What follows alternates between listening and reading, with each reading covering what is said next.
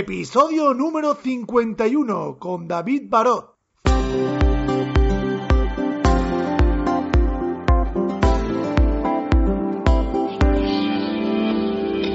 Bienvenidos al programa Ventas Éxito, un podcast diseñado para ayudarnos a crecer como vendedores. Un programa donde encontrarás las claves para mejorar tus ventas, alcanzar el éxito y desarrollarte en un vendedor de alto rendimiento. Si tienes un producto que vender, clientes que visitar y mucha competencia, este podcast es para ti. Con vosotros, Ricardo Ramos.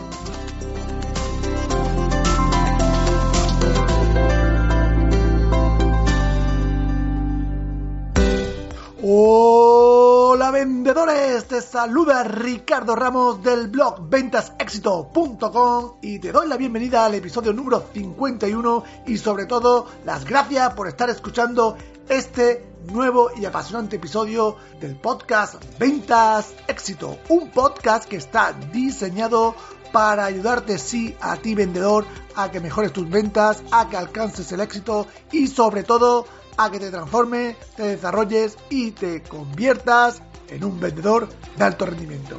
Hoy te tengo que decir que es el último episodio de la primera temporada del podcast, donde para mí ha sido una temporada muy, muy intensa, donde he aprendido mucho y sobre todo he conocido a personas muy interesantes. Me lo he pasado genial.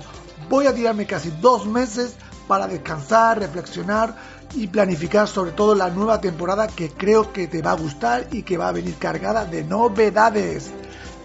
También me quiero tomar estos dos meses porque quiero escribir mi primer libro de todo lo que he aprendido en la entrevista de grandes autores de libros de venta. Quiero traértelo de forma resumida, de forma sencilla, con conceptos directos de lo que a mí verdaderamente he aprendido en estas entrevistas.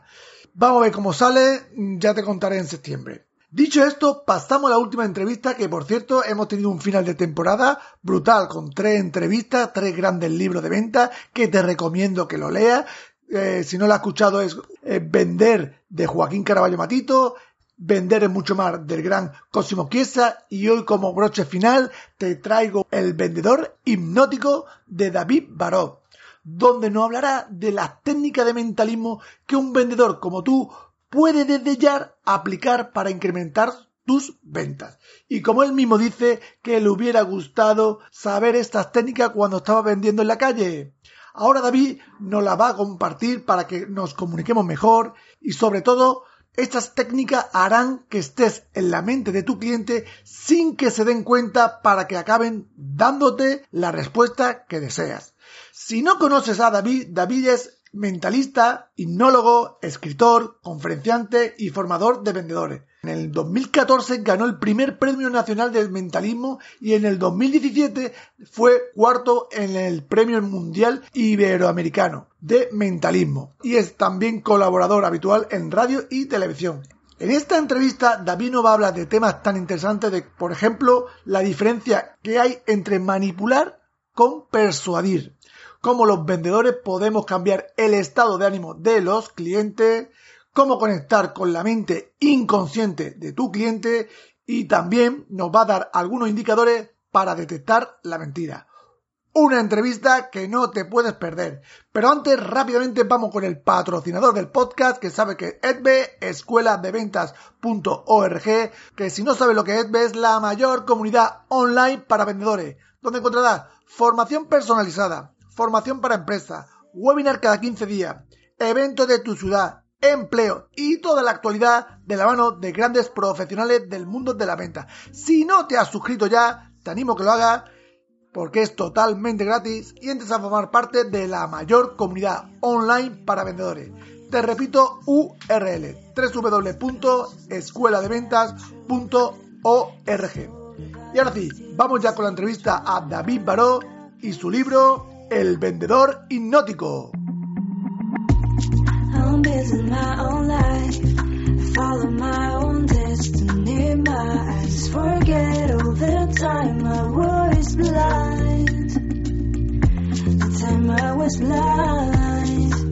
Hola David, ¿cómo estás? Hola Ricardo, ¿qué tal? Muy bien, encantado. Yo igualmente muy contento de que esté hoy en el programa para que nos hables de tu libro, que te tengo que decir que cuando lo vi en la librería dije, este tío lo tengo que traer podcast para que nos hable de este libro, Vendedor Hipnótico, técnica de mentalismo para incrementar las ventas. Sí, llama la atención, ¿verdad? Es un tema, es un tema distinto, es un tema curioso de hecho, es lo que pongo, lo que pongo en valor, como tiene que poner pues cualquier conferenciante o cualquier vendedor, tiene que poner en valor lo que es su, su punto distintivo, su punto de diferencia. Y está claro que el mío es el, el mentalismo, claro. Pues nada, David, para el oyente que no te conozca, cuéntanos, ¿quién es David Baró? Pues fíjate, eh, actualmente soy mentalista, hipnólogo, escritor, conferenciante y formador de, vendedores. Como suelo decir, tengo una tarjeta de 25 centímetros para que me quepa todo, todo ello. Pero fíjate que yo me defino con una sola palabra. Yo me considero un atleta. Una, sí, un atleta de un músculo que no se ve, o sea, del cerebro, un atleta mental. De ahí que toda mi formación eh, esté volcada al conocimiento de ese músculo, ¿no? Al cerebro, a la, a la mente. Y aunque parece que hago muchas cosas, eh, todas están relacionadas con la mente porque todo lo hago de manera mental, ¿no? Entonces, eh, podríamos decir que tengo tres líneas de, de, acción o tres líneas de negocio o tres empresas diferenciadas, como se quiera decir. Por un lado estaría el espectáculo, como mentalista, pues estoy en teatro o me contratan las empresas para sus congresos, para hacer lo que es mentalismo de, espectáculo, ¿no? La otra línea sería de la que estamos hablando hoy, o sea, la parte corporativa, la parte formadora en la que estoy implantando este, este método, el, el vendedor hipnótico. Y la última línea es la, es la, la terapéutica. Soy, soy hipnólogo, soy hipnoterapeuta. De hecho, soy el delegado de, de Sabadell de la Sociedad Internacional de Hipnosis Clínica y en mi ciudad tengo mi propia clínica, mi propia consulta de hipnosis clínica. O sea, fíjate que todo es mental y tengo estas tres, eh, estas tres líneas de, de negocio, ¿no? Para que no te aburre, no te aburre, ¿no? No, no, para nada. Yo creo que el, que el, próximo libro tiene que ser de gestión del tiempo, porque hago muchísimas cosas con las mismas 24 horas que tenemos todos. Perfecto, perfecto. Bueno, David, tú eres, he leído que tú eres primer premio nacional de mentalismo y cuarto de América. ¿Sí? Eres uno de los mejores profesionales de tu sector. Y todo eso está muy bien. Pero la pregunta que se pueden estar haciendo los oyentes en este momento es, ¿tú has vendido algo en tu vida? Sí, fíjate, es una gran, es una gran pregunta, porque de hecho en, en mis formaciones, cuando doy, doy cursos tanto a las empresas que me contratan, como por ejemplo en la Cámara de, de Comercio de mi, de mi ciudad, la Cámara Oficial de Comercio, soy profesor uh, habitual allí. De hecho, ahí es donde nació el, el vendedor hipnótico. Y al principio, los primeros diez minutos de cada formación los dedico a esto que me estás pidiendo ahora, Ricardo, porque Uh, tengo que ganar autoridad, el principio de la autoridad, un principio de la influencia tan, tan importante. Tengo que ganar autoridad y credibilidad y los alumnos pueden tener en la mente pues la duda esta que estás planteando tú. Uh, pueden pensar, y de hecho seguro que estarán pensando, uh, este hombre pues bueno, es un buen mentalista de espectáculo, yo lo he visto en televisión o lo que sea si me conocen, pero claro, lo que me acabas de decir, ¿ha vendido algo? Pues fíjate, Fíjate que la respuesta es que sí, porque eh, esto lo explico en el libro un poco en la introducción de cara a lo que es mi, mi, mi historia, mi trayectoria, mi, mi, propia biografía. Y es que por circunstancias yo me dedico al espectáculo desde siempre, desde los nueve años, porque me viene de, de familia. Mi padre era mago, era payaso. Entonces a mí me viene de familia el tema de espectáculos. Pero hay un punto de inflexión en mi vida y es que fallecieron mis padres los dos. Entonces me quedé huérfano con, con 17 años. Y pasa un poco el tiempo y hay un momento en que el mundo del espectáculo, que no lo he dejado nunca, pero se quedó de, fin de semana. Y de lunes a viernes me busqué empleo, me busqué trabajo y claro, yo acostumbrado a hablar con la gente, a hablar en público, a pisar escenarios desde, desde los nueve años, pues de qué me iba a buscar trabajo? Pues de comercial, teniendo así este, este saber hablar y demás. Entonces, eh, tengo experiencia comercial exactamente unos 10 años, desde el, más o menos el 96, el, el siglo pasado, ¿sabes? Desde el 96 al, al, 2000, al 2006, una cosa así. Tengo 10 años de experiencia comercial. He vendido de todo, principalmente inmobiliaria, es donde más, es donde más he trabajado en, en inmobiliaria. He trabajado en, en, en, los gigantes Don Piso, Tecnocasa, Nova Fincas.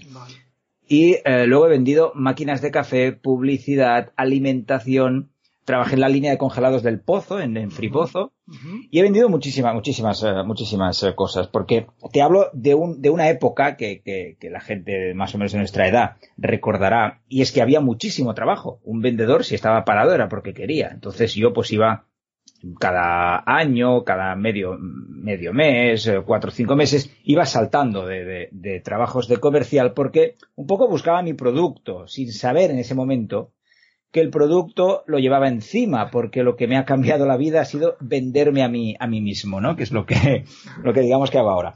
Entonces sí, la respuesta es sí, he vendido y he vendido a, a, a, por teléfono, a puerta fría, a profesionales, a particulares, absolutamente de, de todo. Vaya, acá patea mucha calle, como digo yo.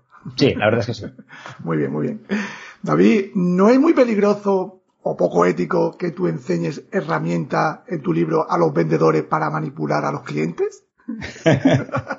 Que poner estas técnicas en manos de los vendedores es muy peligroso, ¿eh? Sí, sí, sí, esa, esa es una gran, una gran cuestión, porque tenemos que diferenciar manipular, manipular de persuadir. Fíjate que además es muy fácil de, de diferenciar. Es muy fácil de explicar. La diferencia está en el objetivo. Fíjate, según sea tu objetivo, estarás manipulando o estarás persuadiendo aunque las técnicas puedan y de hecho son a veces las mismas, o sea, las herramientas pueden ser las mismas. Por tanto, el tema está en tu objetivo. Si tu objetivo es correcto, moral, es legal, estás vendiendo, por ejemplo, un producto o un servicio uh, que no es ninguna estafa, o sea, un producto que tú también te quedarías para ti, en un producto en el cual tú crees, en ese caso estás persuadiendo. Ahora bien, si tu objetivo es incorrecto, es ilegal, es una estafa, tú lo sabes. Entonces estás manipulando. Aunque, repito, las técnicas puedan ser, o de hecho sean, o sea, en mi libro sale nombrada una secta como son los Hare Krishnas, uh -huh. eh, porque realmente las, las sectas para, para um, atrapar a sus adeptos usan este tipo de técnicas, pero está claro que las están usando con, con, con unos objetivos que no son, que no son uh, adecuados, que no son muy éticos. Por tanto, en ese caso, esta gente está manipulando. Nosotros, los vendedores, las vendedoras, tenemos que tener la ética muy clara, creer en nuestro producto y entonces estaremos persuadiendo, porque finalmente será un win-win. Si yo estoy vendiendo un producto que a ti te va a ayudar, te va a mejorar en tu, en, tu día a día o o lo que sea, entonces tú estás ganando un buen producto, yo estoy ganando una venta, ganamos los dos, el famoso win-win, tú ganas, yo gano. Entonces ahí estás persuadiendo, no manipulando. Con objetivo te refieres a la intención que tiene el vendedor, ¿no? Claro, sí, sí, sí, sí. ¿Cuál es la, cuál es la, la intención? Uh -huh. Perfecto, aclarado. Eh, David, lo más importante a la hora de vender muchas veces es el estado de ánimo de los clientes. Y tú dices en tu libro que podemos cambiar el estado de ánimo de los clientes. Mi pregunta es, ¿cómo un vendedor que no esté oyendo puede cambiar ese, ese estado de ánimo del cliente? Sí, fíjate, sí, es importantísimo, porque yo ahora te, te he nombrado la, la, la, línea de congelados de la empresa El Pozo, que trabajé en Fripozo. Yo recuerdo mucho que a, al hacer las visitas en restaurantes, uh -huh. si, si, pillábamos al restaurante en, en, la hora anterior al servicio, o, o, o, ya no digamos justo en el servicio, o sea, es imposible que el jefe, el metre o el, o el jefe de compras te atienda cuando están en pleno servicio, ¿no? Porque está en un estado de estrés espectacular. Entonces, eh, o eliges otro momento para hacer esa visita, o primero le tienes que cambiar el, estado, porque en ese estado ni te va a escuchar ni vas a vender, a vender nada, ¿no? Entonces, a veces hay vendedores que mm, no tienen eso en cuenta y empiezan ya a soltar su, su speech y su, y, su venta lo, y lo que sea, sin tener en cuenta en qué estado se encuentra el cliente en ese momento, porque de ello va a depender que te escuche, que te haga caso y que se deje, y que se deje persuadir, ¿no? Entonces, cuando en mis formaciones toco este tema, hay siempre algún alumno, sobre todo jóvenes, con, con poca experiencia, eh, incluso en la vida me refiero, con poca experiencia, que me comentan, vaya, pero tú tienes ese poder, David, o sea, puedes cambiar el estado de otra persona. Y claro, Ricardo, yo le contesto, nos ha fastidiado, y tú también, lo hacemos todos, pero no nos damos cuenta cuando lo hacemos y además lo acostumbramos a hacer de manera negativa, que eso es lo peor. Y suelo poner el ejemplo de que eh, en más de una ocasión, si por ejemplo tú estás en casa, estás agobiado, estás triste porque has tenido un día fatal, un día horrible, y en ese momento llega tu pareja súper contenta porque ha pasado un día genial y tú le empiezas a contar tu día horrible, ¿cómo termina tu pareja? Se quiere, se quiere tirar por la ventana. Ahí está. ¿Y quién? Y ella venía contenta, ¿eh? De, de la calle. ¿Quién le ha cambiado el estado de ánimo? Se lo has cambiado tú pero no eres consciente cuando, cuando lo hacemos. Y esto funciona al revés. En este ejemplo debería haber empezado a hablar tu pareja para cambiarte el estado a ti a positivo y no al, y no al contrario.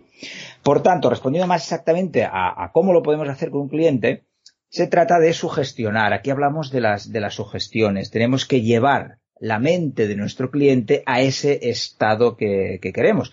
Y esto, pues bueno, está en el libro, hay diferentes, hay diferentes maneras de, de, hacerlo, eh, porque también depende de si ya conocemos a esa persona y podemos evocar, ese es otro concepto que hay que tener claro, evocar en la mente del cliente, pues ese, ese estado de, atención, ese estado que, que, queremos. Si es un cliente habitual y, y, está contento con el producto que le hemos vendido anteriormente, pues sacaremos el tema de ese producto y recuerdas lo bien que te fue. Uy, sí, me fue muy bien. Entonces empezará a recordar y a recuperar ese estado de alegría que tuvo al ver que el producto le funcionaba muy bien y ya lo tendremos más en, en un estado a, a, un estado adecuado. Perfecto.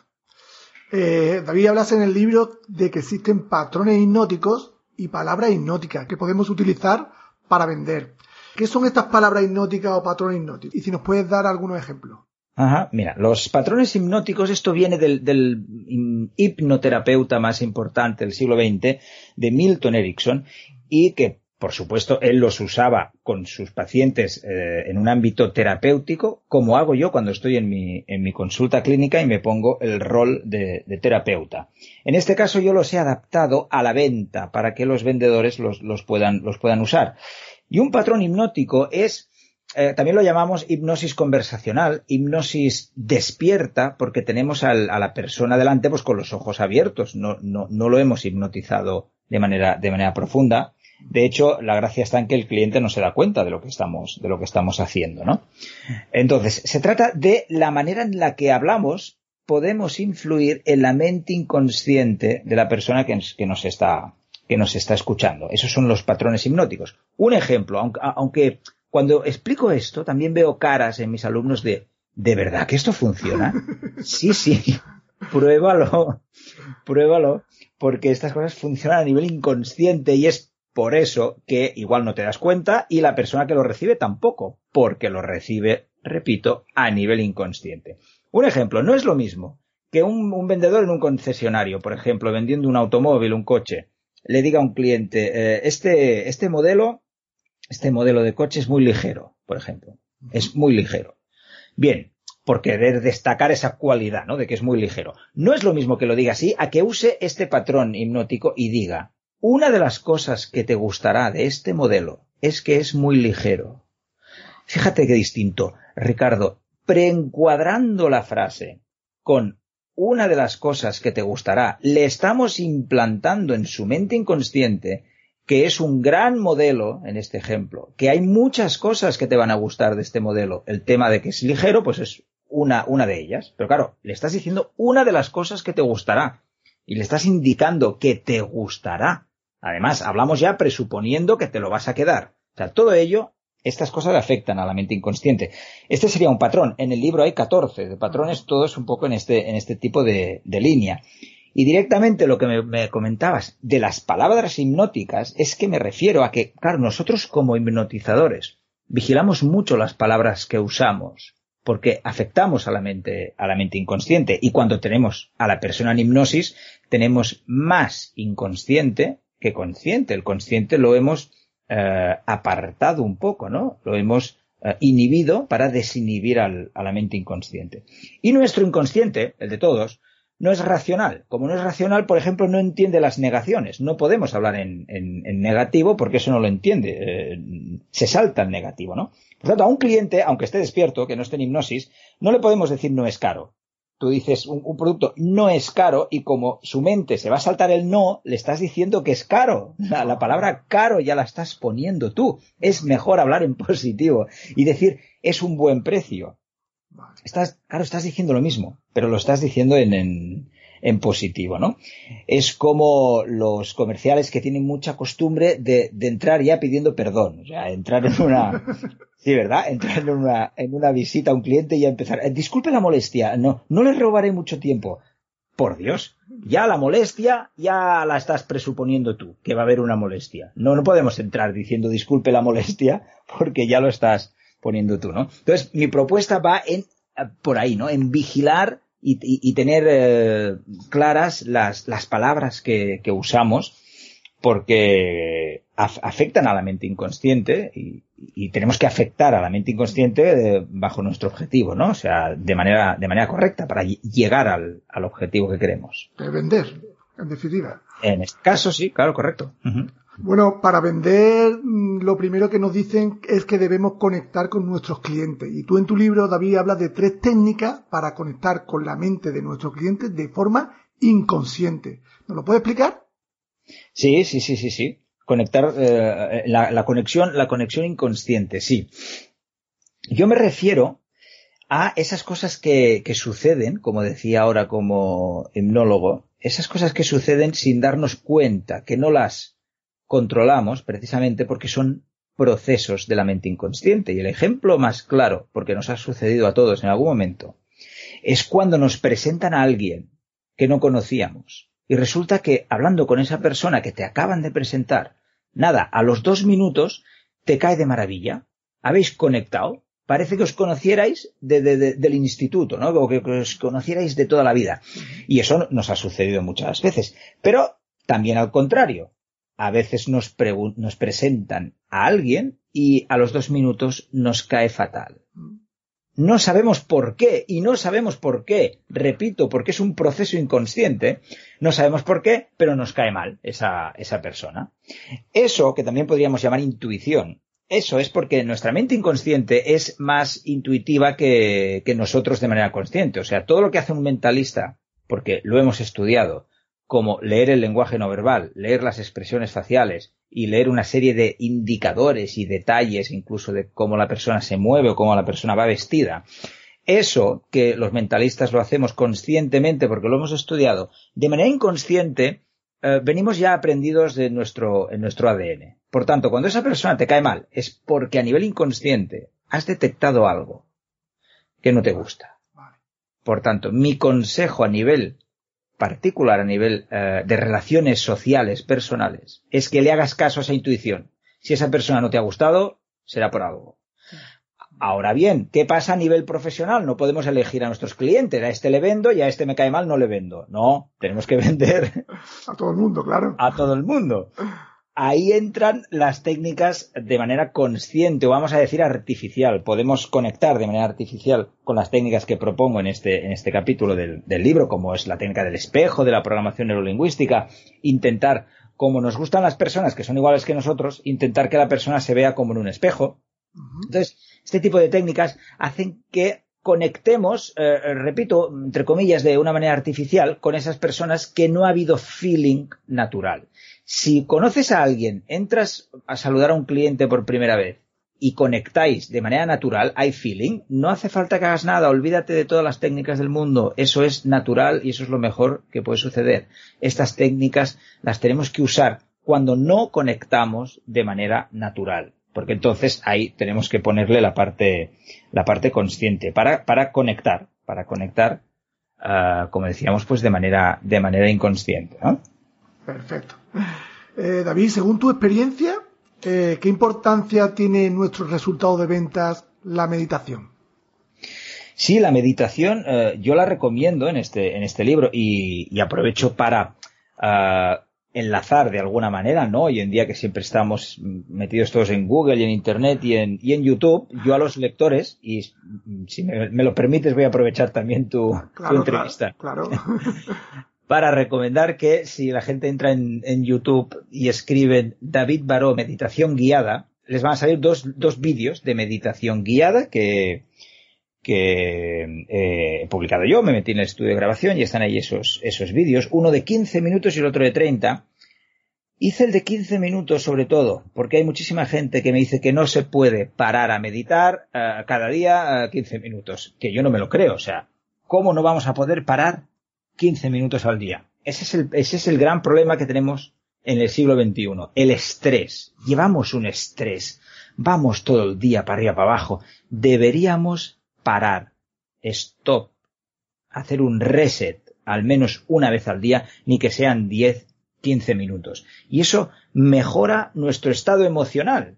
Por eso mejoran las ventas, porque es que mejora todo, mejora nuestra vida.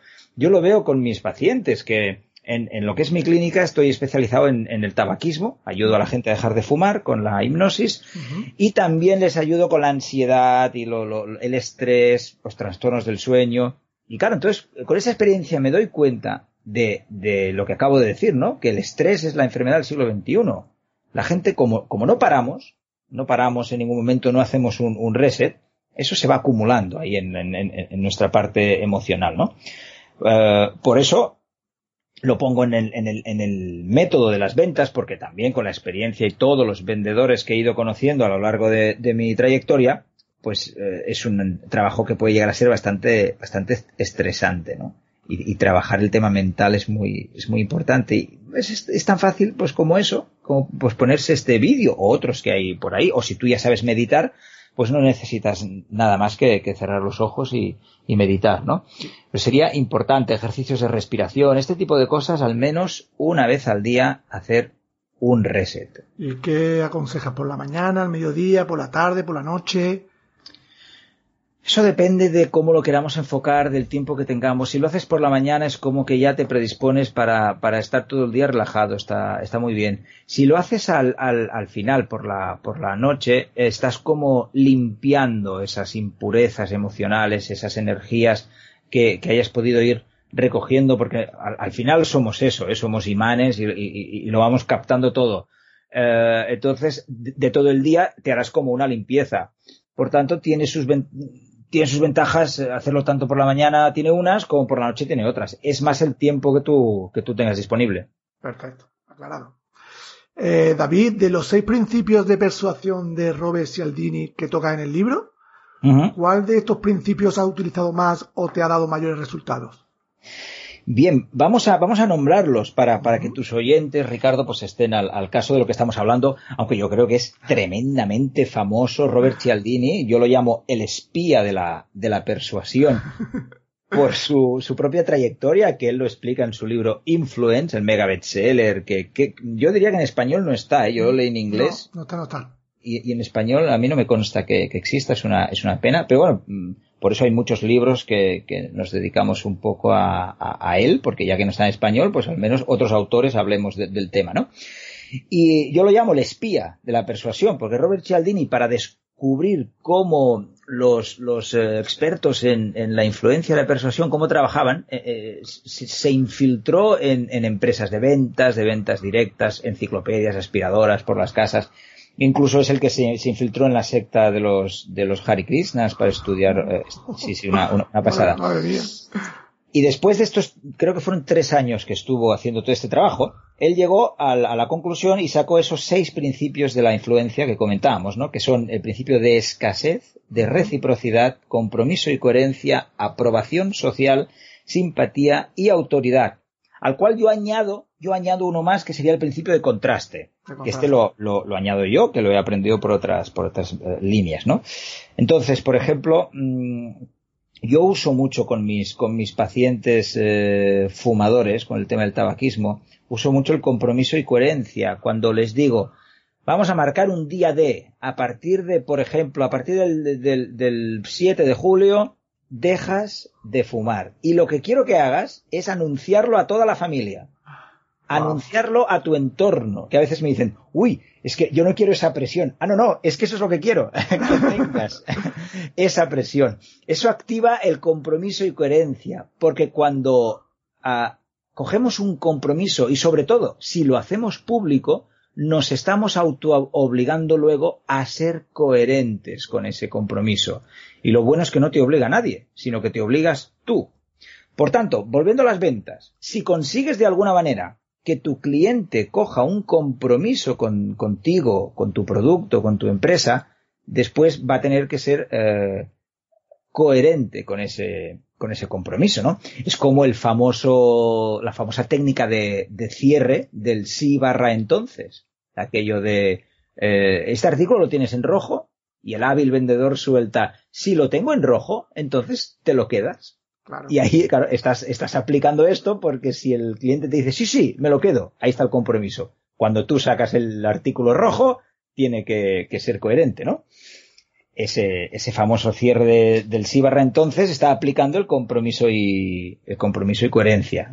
Qué bueno, qué bueno, qué bueno. Eh, David dice que para influir y ser persuasivo debemos controlar el marco. ¿Esto del marco qué es? Sí, por, el, por el, tema del marco me estoy refiriendo al criterio. Cuando digo que todos tenemos un marco, me refiero a que todos tenemos un, un, criterio, ¿no? Ahí tendríamos que, que recordar que el, cerebro, el cerebro mm, crítico, que lo llamamos, que se desarrolla más o menos hasta los siete, ocho años es cuando se está desarrollando. Y es por eso que los que somos padres sabemos que antes de los 7, 8 años, a nuestros hijos se lo podemos, por decir así, se lo podemos colocar todo. Que si los Reyes Magos, que si Papá Noel, porque claro, les falta todavía criterio. Lo están desarrollando. Pero también los que mm, nuestros hijos ya han pasado esta línea de los 7, 8, 9 años, ya sabemos que nos hemos enfrentado a esas preguntas de, uy, pero Qué mágico, ¿no? ¿Y cómo pueden llegar a todas las casas en una sola noche? Ya se empiezan a hacer preguntas y eso es porque ya empiezan a tener un marco, empiezan a tener un, un criterio, ¿no? Entonces, explicado esto, los principales marcos que hay que controlar es el marco de poder, de tiempo, de situación, de premio. Y eh, a eso me refiero, por ejemplo, que el marco de poder a veces lo tenemos a veces no. Si vamos a una, a una visita y nos, y, nos atiende el megadirector general de la empresa, el marco de poder está claro que lo tiene el, el, megadirector.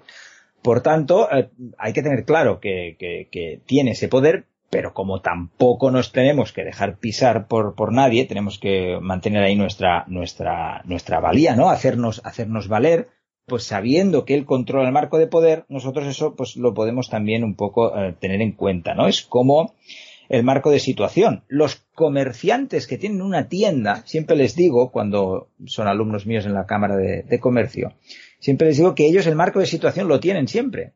La gente entra en, entra en su tienda. O sea, es aquello de jugar en casa o ser el equipo visitante.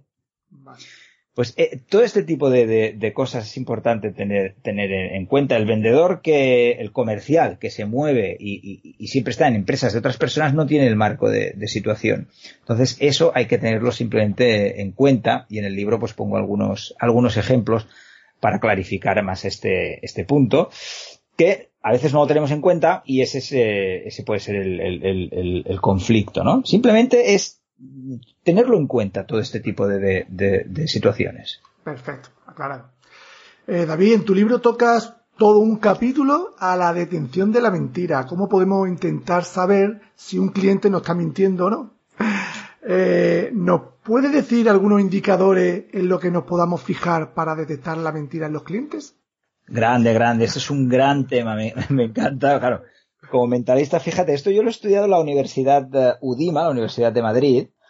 Eh, en 2015 eh, crearon la, cátedra de la conducta, de la conducta humana para estudiar eh, el lenguaje no verbal, la detección de mentiras y claro, una mente inquieta como la mía, pues, pues rápido me, me, me inscribí a hacer ese, ese máster y he tenido ahí grandes profesores como Jaume Masip, doctor en, psicología. Es, es, el Polekman español, eh, Jaume Masip, ¿no? Que a Polekman seguro que lo habéis eh, oído a, nombrar, que es el, psicólogo de las microexpresiones y demás, ¿no? Entonces, fíjate que cuando vas a la universidad, el doctor Jaume Masip lo primero que te dice es, a día de hoy no existe ningún indicador exacto que nos pueda decir claramente que alguien está mintiendo. No existe la máquina de la verdad entonces tú estás a punto de, levantarte y decir que, que, me devuelvan el dinero. Es verdad. Esto qué, esto qué, me han engañado. Claro. Vengo, vengo a hacer un máster para detectar mentiras y me dicen que es imposible. Bueno, entonces. entonces, apaga y vámonos.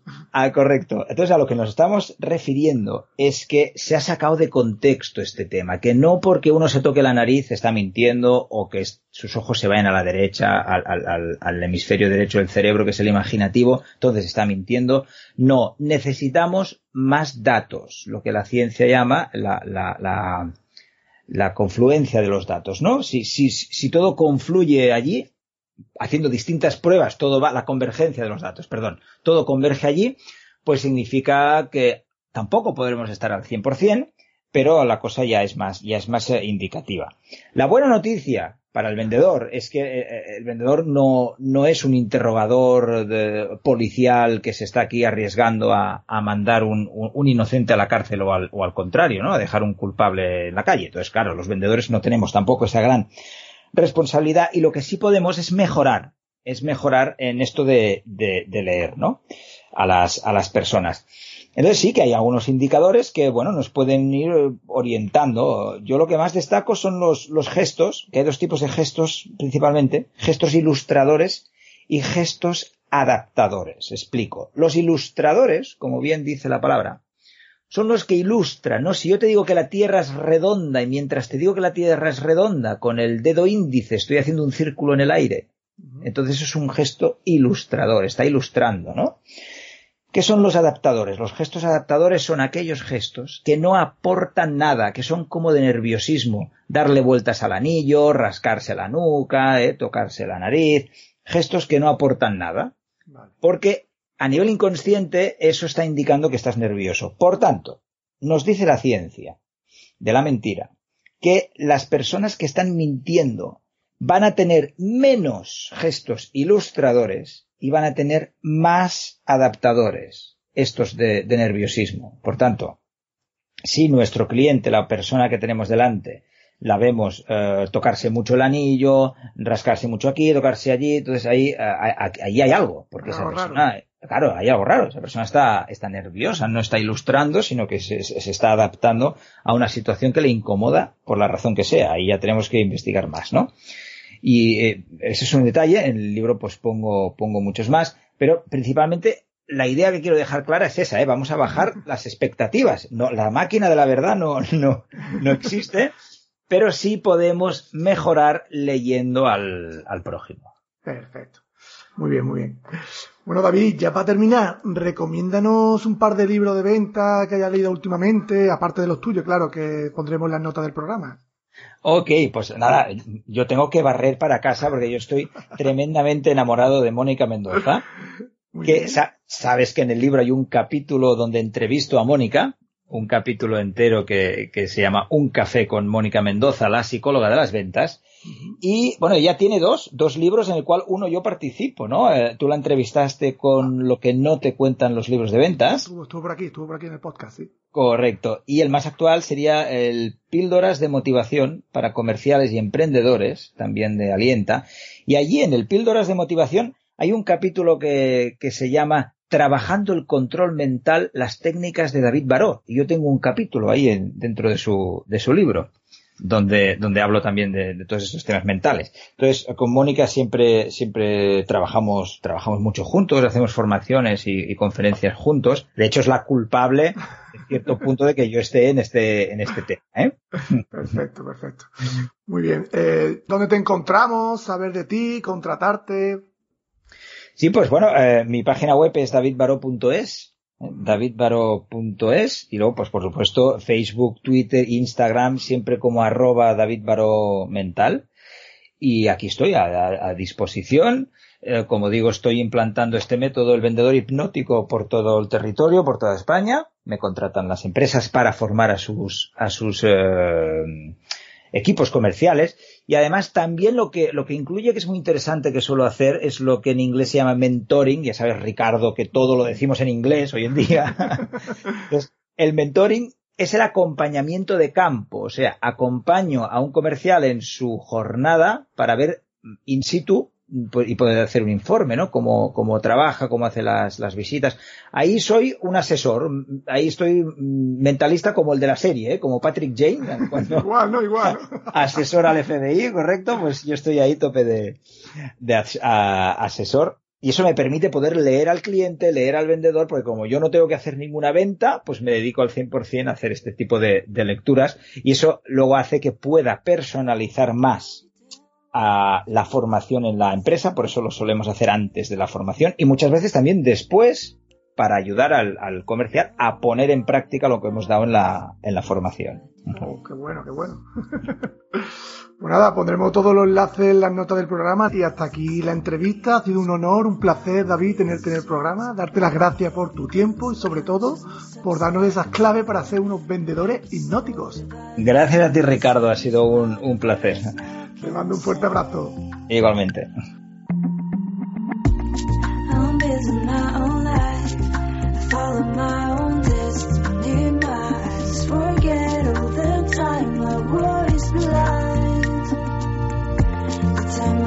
blind.